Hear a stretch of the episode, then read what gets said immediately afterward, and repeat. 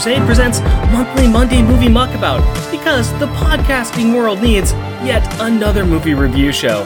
I am Rick, also known as Not Jeff from Jeff and Rick Presents, and I love movies. Love movies so much that I broke into the Longbox Crusade headquarters, into their attic, and I'm just storming their collection of all their greatest hits. But, you know, I don't need to do that. I've got all my own movies. It's just more fun to take other people's. But I'm off topic. Getting back on topic, I like to find people who haven't seen a certain movie that they should have. So, in order to rectify this situation, I bring them onto the attic, I give them the movie, and I send them home with a free movie and also an opportunity to see a movie they've never seen before. I'm lying about the free movie part. They don't get a free movie. Aww. Anyways, I should go ahead and introduce that mystery voice that you all heard. This is actually a real Jeff, not the Jeff, but a Jeff, Jeff Bollier, one of our fans of Unpacking the Power of Power Pack. How are you doing, sir? Uh, good, but uh, I, I object to the idea that I'm not the real Jeff. I'm pretty sure I came first. I think you might have. You're just not the Jeff that I'm the not Jeff too. Well, you're also the not Rick that I am the son of, because I am a son of Rick. I'm really getting confused at this point. See, here's how it is one plus two plus two plus two one plus one is crash. It could have happened that way, but how about this way? And yes, we are just riffing on the clue now. Uh, so, uh, you are a fan of our other show, and um, you also like movies. You've got a pretty deep movie knowledge as yourself, don't you? I do. I, I, love movies. We have an extensive DVD and Blu ray collection, and of course, so many streaming services these days. I even still have movies on VHS. I have movies on Laserdisc, including the original Star Wars trilogy. Nice. So uh, Han, Han not only shot first, he shot only. yeah, I, I, think I have uh, my DVD copy of the original, and that's the only one I will play. uh, yeah, I, I do not have a Laserdisc. I never had a Laserdisc uh, player, so I never picked up any Laserdiscs, but and I also never got any uh, beta either. But uh, other than that, I have the entire gambit of all those types of different media from days gone by as well.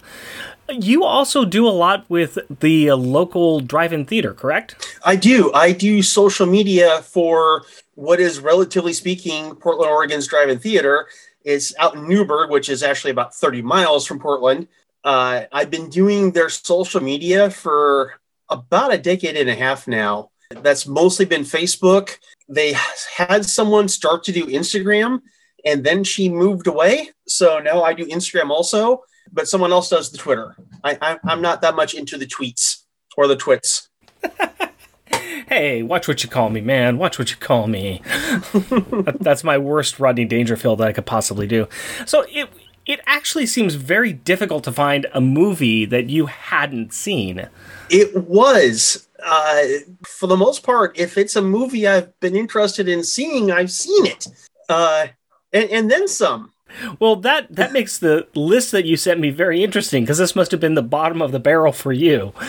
uh, not necessarily. More along the lines of things that I just never got around to. For example, the list that I included, uh, the list included Dune, uh, the one with Kyle MacLachlan and Patrick Stewart. I own it. I have it on VHS and I've never watched it. I just never got around to it. Well, I, I do have some bad news for you because you're not going to see it this time either. that is not what I picked for you. But are you ready to find out what I did pick for you? I am so ready. All right. I decided to go into the Arnold oeuvre and give you Running Man from 1987. Okay. The dystopian action film directed by Paul Michael Glaser. Really? Is, is directed was he Starsky or Hutch? He was Detective David Starsky from Starsky and Hutch. and he's the one who directed this movie. So there you go, mind blown. This film also stars though Arnold Schwarzenegger, Maria Conchita Alonso, Yaphet Kotto, Richard Dawson, and a mess of other people that, you know, as they show up on the screen, you're going to be like, are you kidding me? Well, if you're going to have a game show, you kind of need to have Richard Dawson. You kind of do. You kind of do.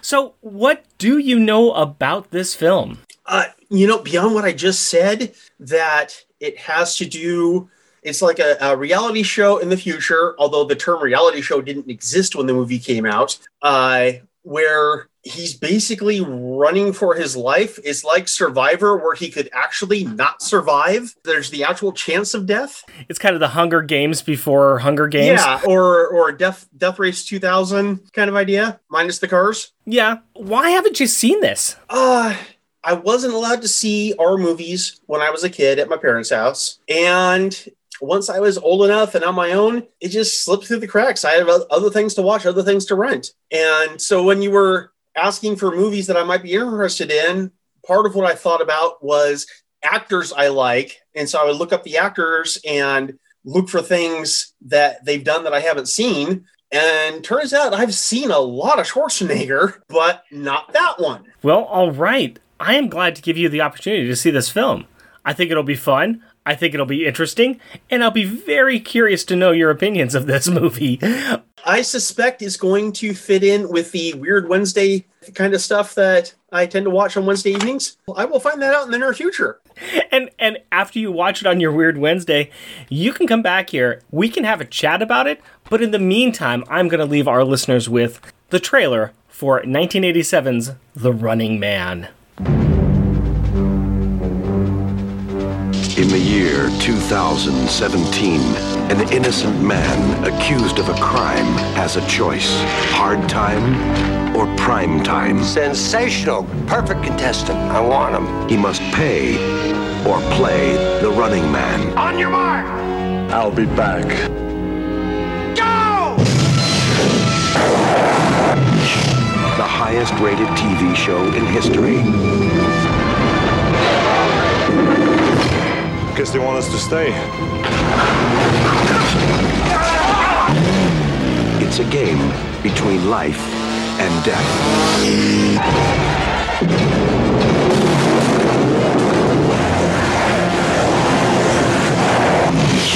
Give you a lift?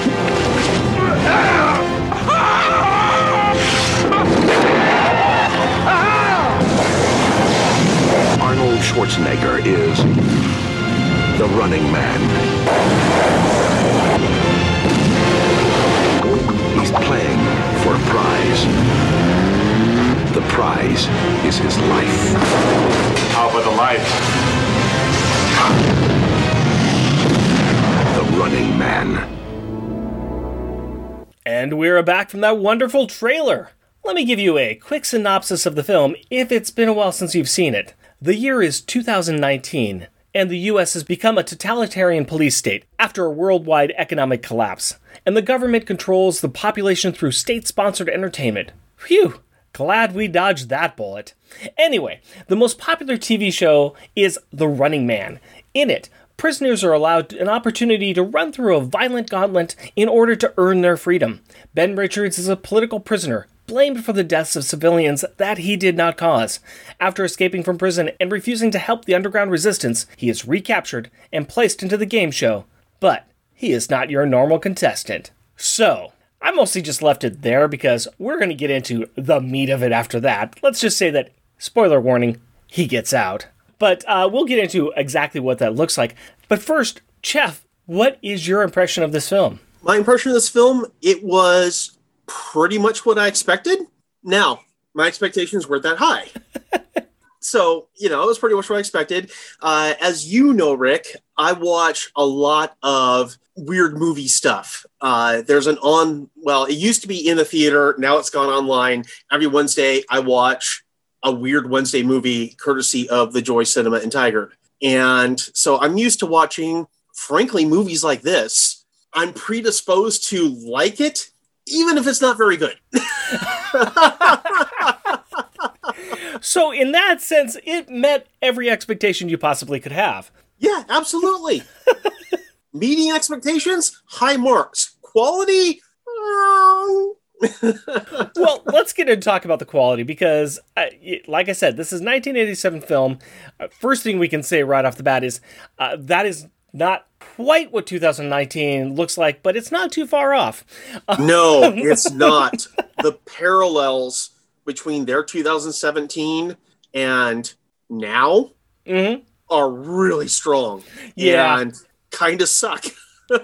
Yeah, uh, I mean, we can always say it could be worse, and I guess we could be that far down the barrel. But I mean, it, it's close. I, we look at something like The Running Man, and I could say, well, we did have Survivor, so isn't that far off? I mean, At least Survivor was a little more voluntary. at the end, I think that we were the ones that were on the TV show because we were being forced to watch it because we couldn't get away from it. But yeah, that's beside the point. so let's talk about some of the, the things we liked and didn't like about this film because I think we got a lot of meat on here.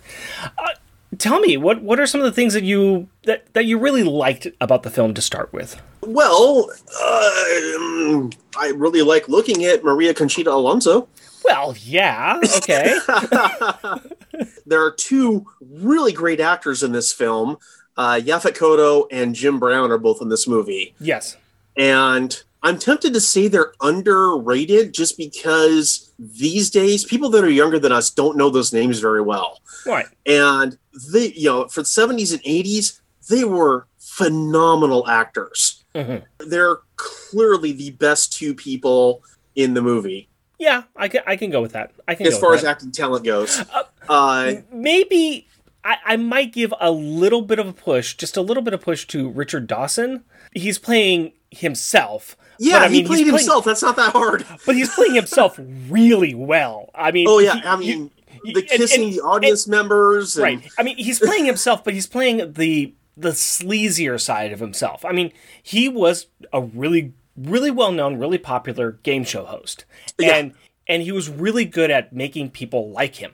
And this is he's just turning that dime, which is pretty impressive that he could do it. It's just he's making himself that sleazy game show host. Now I'm kind of the opposite with him. The only reason I watched Family Feud was because I loved Hogan's Heroes. Well, d- yeah, yeah, yeah. Hogan's Heroes is another one that that he's on too. But yeah, Go, go on though. Go on though. Anyway. yeah, Richard Dawson does a very good job of playing himself. Yeah. Schwarzenegger is early Schwarzenegger. I mean, he's a giant walking tank. Acting ability is a little, shall we say, robotic. yeah, Yeah.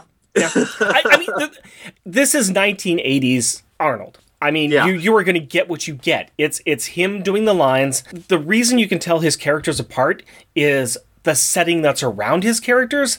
That's it. Because otherwise, it's Arnold doing X. The- I, I the only exception to that might be Terminator. I think he's got a character with Terminator because he's not saying anything. Yeah, if anything, he's even colder in Terminator. Yeah. this this is Arnold Schwarzenegger being Arnold Schwarzenegger. You, you get what's on the box on this one. What about the action? How did you feel about the action? Uh, for the most part, I thought the action was really enjoyable. I like the the pod they're sent into the zone with. You know, to, to get the to get the players where they're going to be running. First, they're sent in this pod through these tubes that looks like if it's something that you were expecting and paid for, might be a hell of a lot of fun. But being in there, knowing that you're going probably to your doom, not so fun. Yeah, the sparks are coming up because it's metal on metal. The sound Yeah. must be just absolutely horrible. You are locked in there. You can't move, and and it's you know you just are just you're gonna have whatever happens happens with this. It's an interesting way to insert them into the arena. But once again, it's Yeah. it's an entire showbiz thing. I mean, we want this flashy, we want this interesting, we want it to be fast and furious, and we want it to be explosive. So we're gonna shoot them down this death tube into the into the zone. Okay, let's go for it. for those who have still have not actually seen the movie and don't um, just don't intend to, let us define the arena. The arena is not like a coliseum. No. It is like a city that has been abandoned as far as people living there. It's devastated and it's used for these extremely sadistic and violent games. Yep. There are no innocent bystanders there because you're either one of the quote contestants end quote or you're someone there trying to kill them or you're a rebel trying to disrupt it. you got the rebels who are who have broken in, but you also have at the beginning when they are dropped in there and they're sl- and they you know get caught in the net that their uh, pod gets stopped by a net. They have these people who look like they live there. They look like scavengers that come out and unbuckle you and send you on your way. So you have those kind of people that are kind of helping to guide or to they're part of they're kind of audience participation to help I, I mean that's why they're there. They're also kind of there shaking on the on the on the fence at so, certain times too. Yeah, it's a weird mixture. You're put into a fake place that's just bombed out, destroyed place, and then they insert. It's got a lot to do with Westworld almost, except that these are real people, not robots. But it's that kind of mentality of a park that you're in. I, one of my notes was I, I wondered if this movie was an inspiration for the TV show American Gladiators. Yeah, because uh, you can see it. And for those of you that don't remember that, American Gladiators is a game show where you had people who went on there and you had one word action name titles and you fought in these ridiculous Ninja Warrior esque type of battles. And just, you know, whoever won the battle, you'd go up these, these certain ladders. It was a staple of early 90s, late 80s TV at that point. Uh, started in '89. Ah, there you go. I was really Yep. guessing. I was really guessing on that, but man, I got it right. Yeah.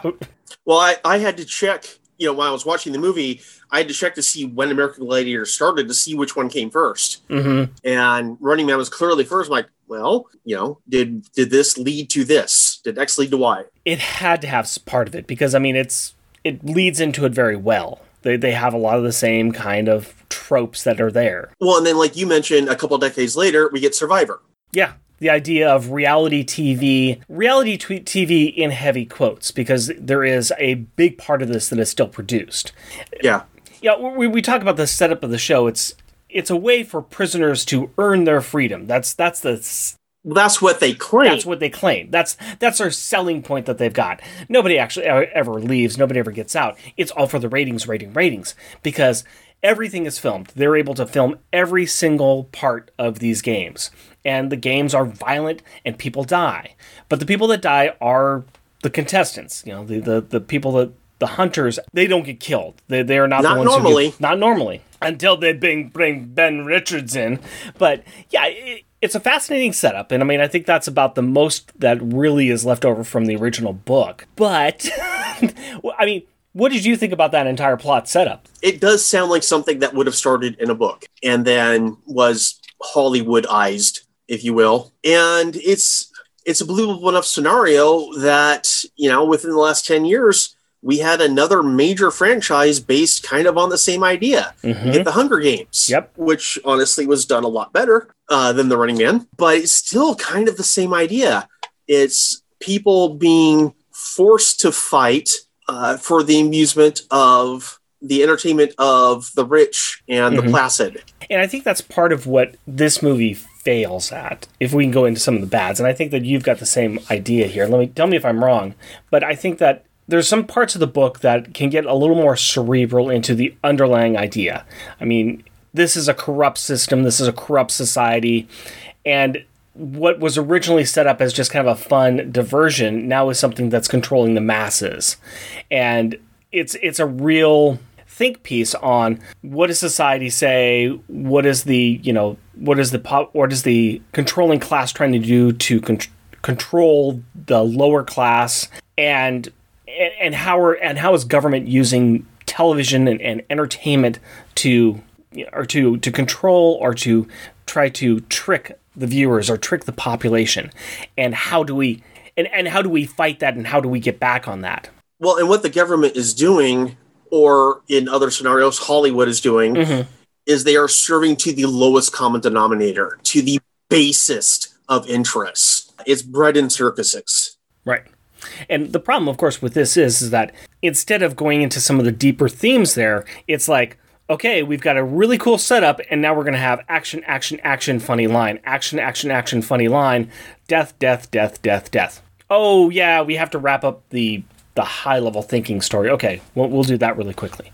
It's, it- yeah, it's like uh, the the rebels win. Yay! What's changed? Nothing. They they use the same sensationalism to solve the problem. So what are we saying? Well, and at the at the end of the day, even though it's been exposed to the public that this is a corrupt system, is it actually going to change? Because as we've seen in the past few years, corruption gets exposed and people just get on with their lives. Yeah.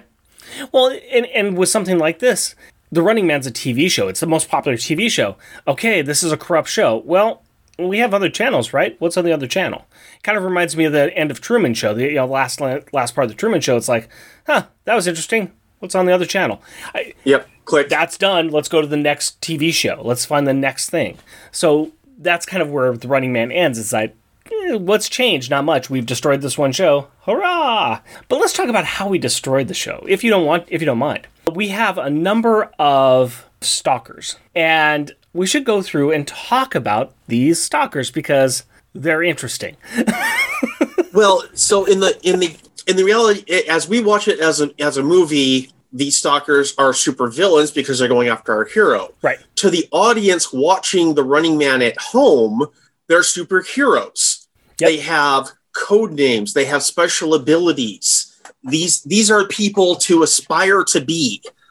I, I would say instead of superheroes, I see them more along the lines as professional wrestlers. This is this is early 80s, you know, this is the the WWF Hulk Hogan, Andre the Giant. I mean, it's it's these kind of people because that's what they're set up as these great giant warriors who have these special kinks or these special things about them. I, I see what you're saying, but the wrestlers are also kind of pattern after superheroes. You have yes, yes. you have the superheroes and the supervillains in that. I've only recently become interested in professional wrestling uh, thanks to listening to the next wrestling fan podcast.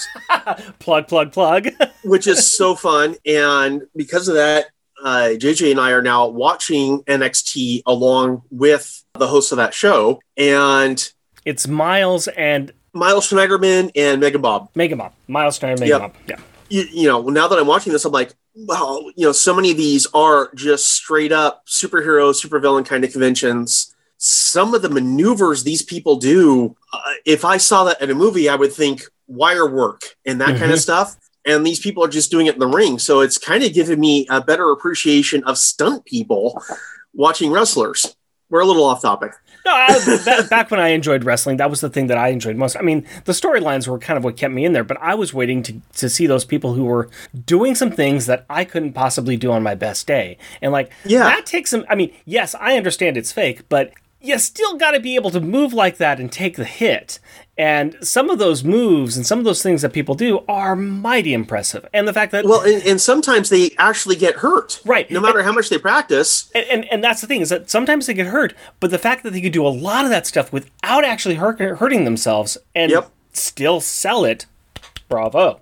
Yeah. Um, but getting back to this, I. The, heroes, professional wrestlers. There's a mixture in there of what that is because we've got. But these... yes, the the uh, Captain Freedom and Dynamo and Buzzsaw and Sub Zero, all these people that are that are chasing the runners. Yeah, you know, not just chasing, but literally out there to kill them. So let me ask you, audience member. I've just called you up. I've got my little thin microphone that I'm talking into, and I say, Jeff, it is your lucky day. Which stalker are you going to send out first?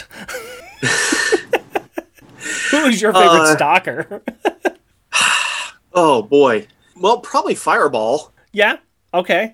All right. You know, uh, and and that was Jim Brown, uh, who you mentioned Jim before. Brown, yep. Let's talk a little bit about Fireball then. He is yeah, he was part of the last wave that was sent in at the end there.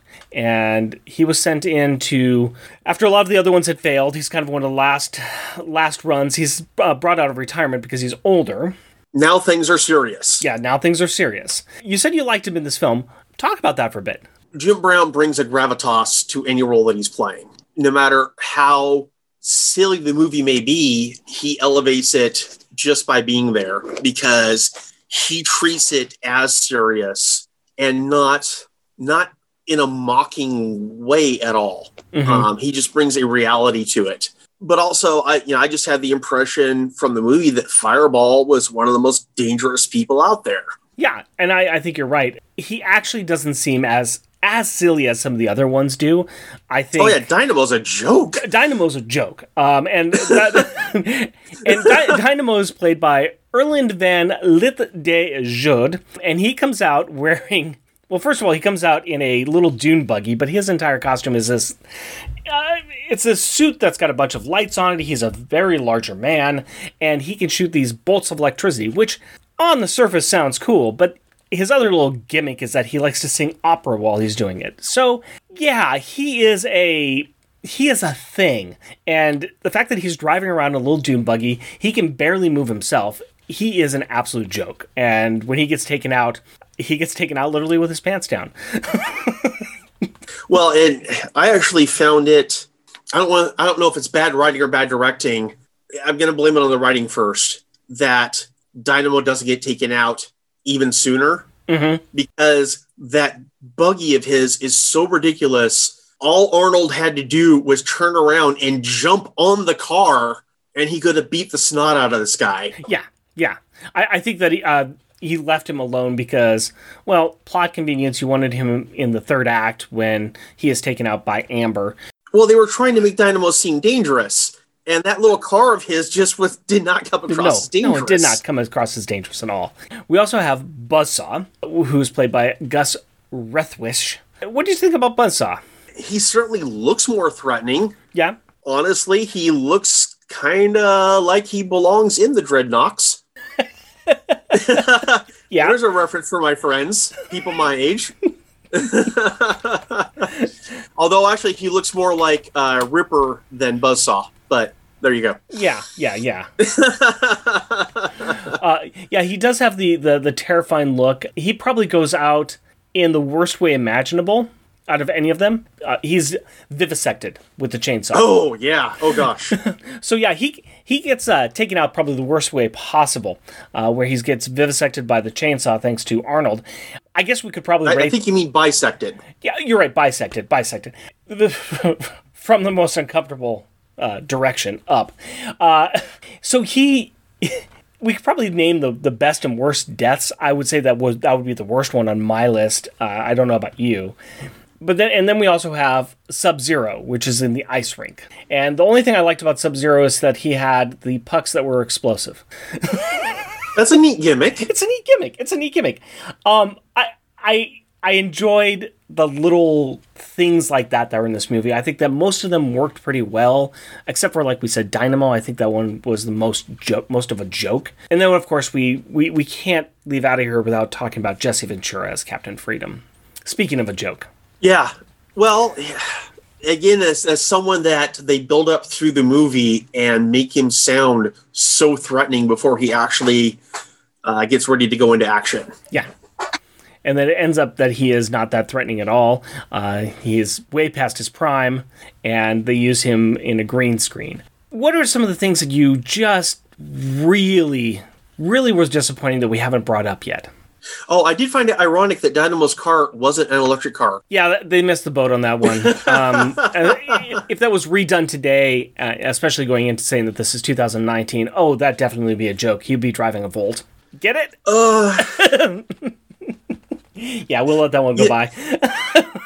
you know, I, I think as far as disappointment goes, a lot of it is just production quality and quality of the script. Yeah. You know, it wasn't necessarily, I don't think anyone was trying to make a bad movie. No. And there are people that try and make bad movies or just don't care. I, I think they cared. I think they just failed sometimes. But there were so many things, you know, we talked about this earlier, parallels to today. Yeah. Police brutality is a big one. Police killing innocent people. Mm-hmm. I mean, that's that's the impetus for the whole movie is Ben refuses to open fire on innocent people and then he's framed for it when he's knocked out and the helicopter he's in makes the attack anyway. Yeah. It's the real fake news type of a thing. It's it's the Yeah, and I that's one of my Yeah. notes is fake news is so much of that world. It's the government lying to the people about what's going on. Mhm.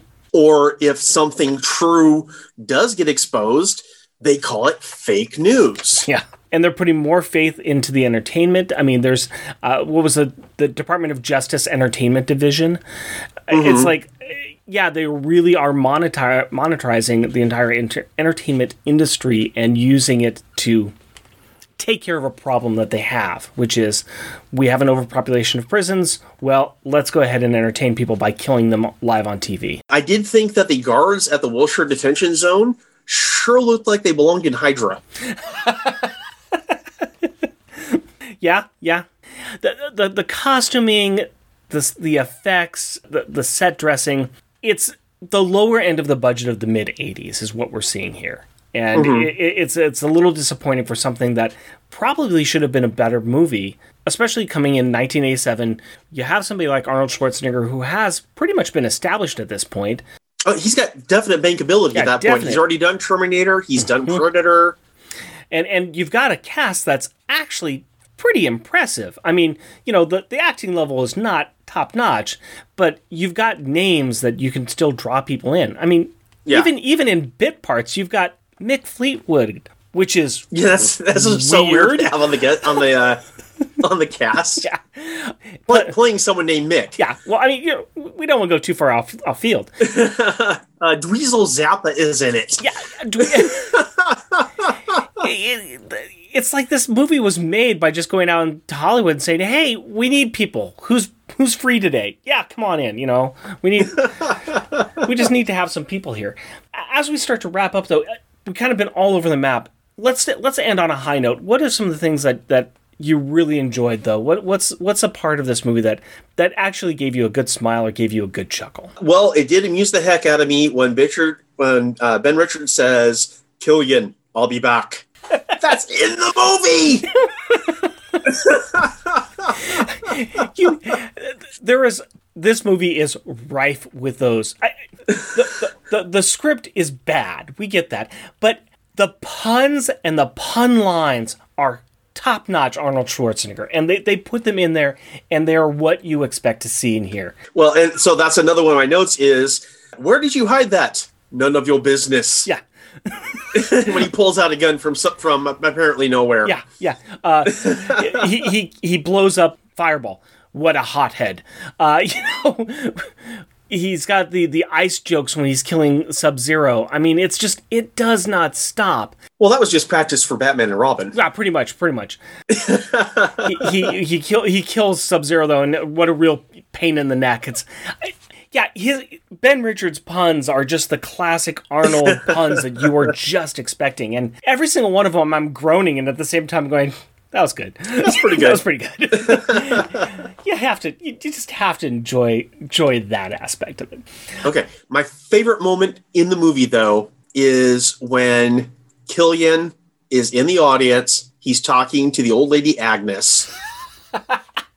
and Agnes sides, starts siding with Ben Richards. Uh huh. And the rest of the audience supports her. Mm-hmm. It's the point that the tide is turning. Yeah. And it made me feel so much better about their society that they were rooting for who they were told was the bad guy, but they're seeing is not the bad guy. Yep. And they're they're starting to think for themselves. That was my favorite part during the movie. You you also had that kind of on the other side where they're doing the bets outside because you have Oh the yeah, giant and scoreboard. the betting just changes. Yeah, the betting changes. All of a sudden, people are not betting on the stalkers; they're betting on Ben Richards, and the people taking Yep. the bets are like, "Why not? Sure, okay, let's go ahead and do this." And they write up the new score. They like him because he's killing the stalkers and he's doing it in an entertaining way. And you know, first the audience is against him, and then they're like, "Hey, he's still giving us what he, what we want, and he's doing it even better than the other guys are." So let's root for him. And who doesn't want to root for the underdog? You know, it occurs to me something kind of major that we haven't mentioned yet is that the government behind the show has made a big deal about two people that survived the show and they Yep. went on to have these great lives. And it's revealed that's fake footage. Yeah. It's altered, doctored fake footage because Ben and his companions find the dead bodies of these two people that were supposed to have escaped. Yep. and that's part of what gets revealed to not just the studio audience but the audience all over the country is you know you've been lied to about this and this and this.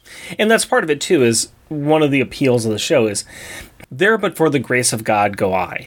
You've got people who have been put into prison and the way that they are earning their release is by completing this gauntlet and you have to give the hope they the people that make it out they win the game and they get great lives that's the underdog so you you yeah they're, they're not just free Right. they're free and living the dream on the hog Right. So it's like that's what everybody wants. Like we don't want everybody to do it, but some people get it. Great. I you know, I want to be the Ken Jennings of the Running Man world, you know? I want to be that guy. And I almost got a spit take on Jeff on that one. but that that's what they're wanting and that's what they're going for. And once it's shown that no, no, they actually just killed those people, even though they did make it, th- then what is this all for? What are we rooting for? We're, you know, yes, we want our good guys to win, but if the guy makes it out, okay, that's not fair. but you know what? You know what is fair though? Rating this film. I think it's completely fair that we can rate this film because that's what we do on the show. And the way we do that is we do it by bags of popcorn. So, Jeff, one to five, how many full bags of popcorn would you give Running Man? In terms of my being entertained, mm-hmm. a full five. Okay. In terms of a quality movie, a two. Okay. So, where would you. Are you landing more on the three side or the four side with that if you were to combine those together? If I was going to combine those together, I, I cannot, in good conscience, give this movie uh, a 4 So we'll give it a three. Yeah, I'm I'm right there with you. I I think this movie is perfectly fine. I think it fits that middle of the road aspect. It's got everything I want in a good action film. It just it's missing some of the quality beats to to bring it up into that upper tier. At the same time, I don't think it's as bad as uh, it goes any lower than that. I agree with your quality on the two. I, I definitely agree with that. But the action beats in it are good enough to keep me entertained for a longer period of time. So I'm right there with you with the three. On our way out the door, do you want to tell the wonderful people in the world where they can find you if they want to hear more of your beautiful voice?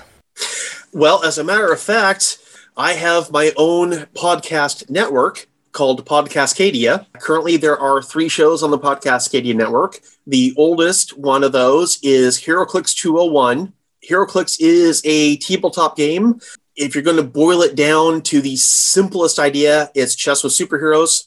It's actually a lot more complicated than that. There are a lot of podcasts about HeroClix. What sets mine apart is that I'm talking about the history of the game. So each episode, I'm talking about a different set and some old game elements that just aren't used anymore. Then I also have a podcast with my daughter and friend to your daughter.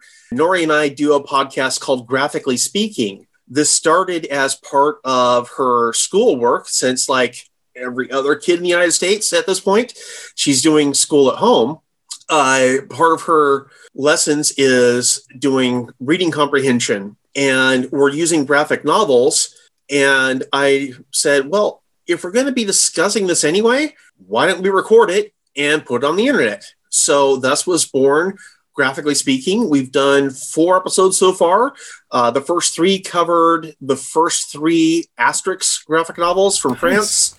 The fourth one is a Mark Waid Justice League story, JLA Heaven's Ladder. And this week we're going to start working on the first volume of collected of Lumberjanes. Nice. Yeah, good stuff. Good stuff. And then the newest project, and I am loving this project so much, It's called the Unpracticed Disorganized Acting Company. And what I do is I take a script from usually from something science fiction and get together in a Zoom meeting and randomly assign the parts. And we do a cold reading. I record it. I edit it, add some music, add some sound effects, get rid of the ums, and then put it out there for people to listen to. And we've done episodes of Star Trek. We've done episodes of Doctor Who. We've done an adaptation of a Batman comic book from 1972. And I have I have us planned out every other week into July and even a couple of spots further out in the year. Then there uh, are specific episodes I want to do at specific times.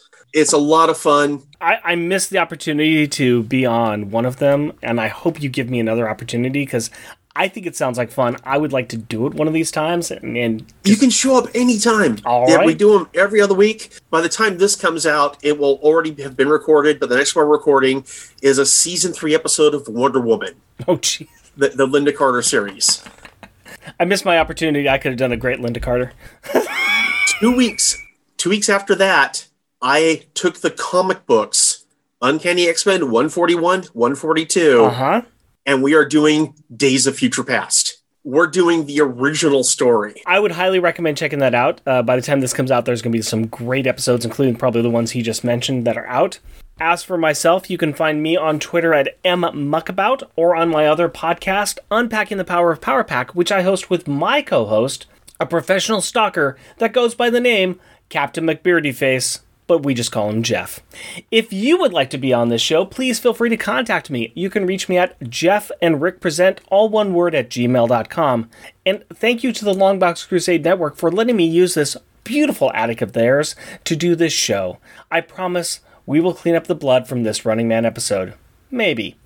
Also, to Omaha Bound, they are currently on their hiatus right now, but if you have some comics that you want to bind up into a beautiful, beautiful binding, contact them. They should be probably free by the end of this year.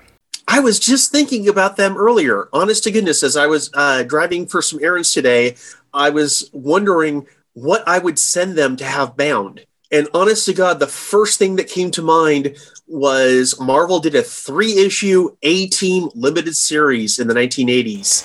You need you need to find something to bound with that though, because it's 75 bucks, and so I mean, you want to get that. I know it's only three issues. It's not it's not that great a value. A, a, that and a few other shows, like a few other miniseries of of TV shows, you could probably put some things together, and you you'd be all set. you know, eight, uh, 80s TV show bound book. That'd be fantastic. I would also like to thank the Longbox Crusade members who help support this network. If you would like to support it, please head on over to Patreon and search for the Longbox Crusade. That's all the time we have today.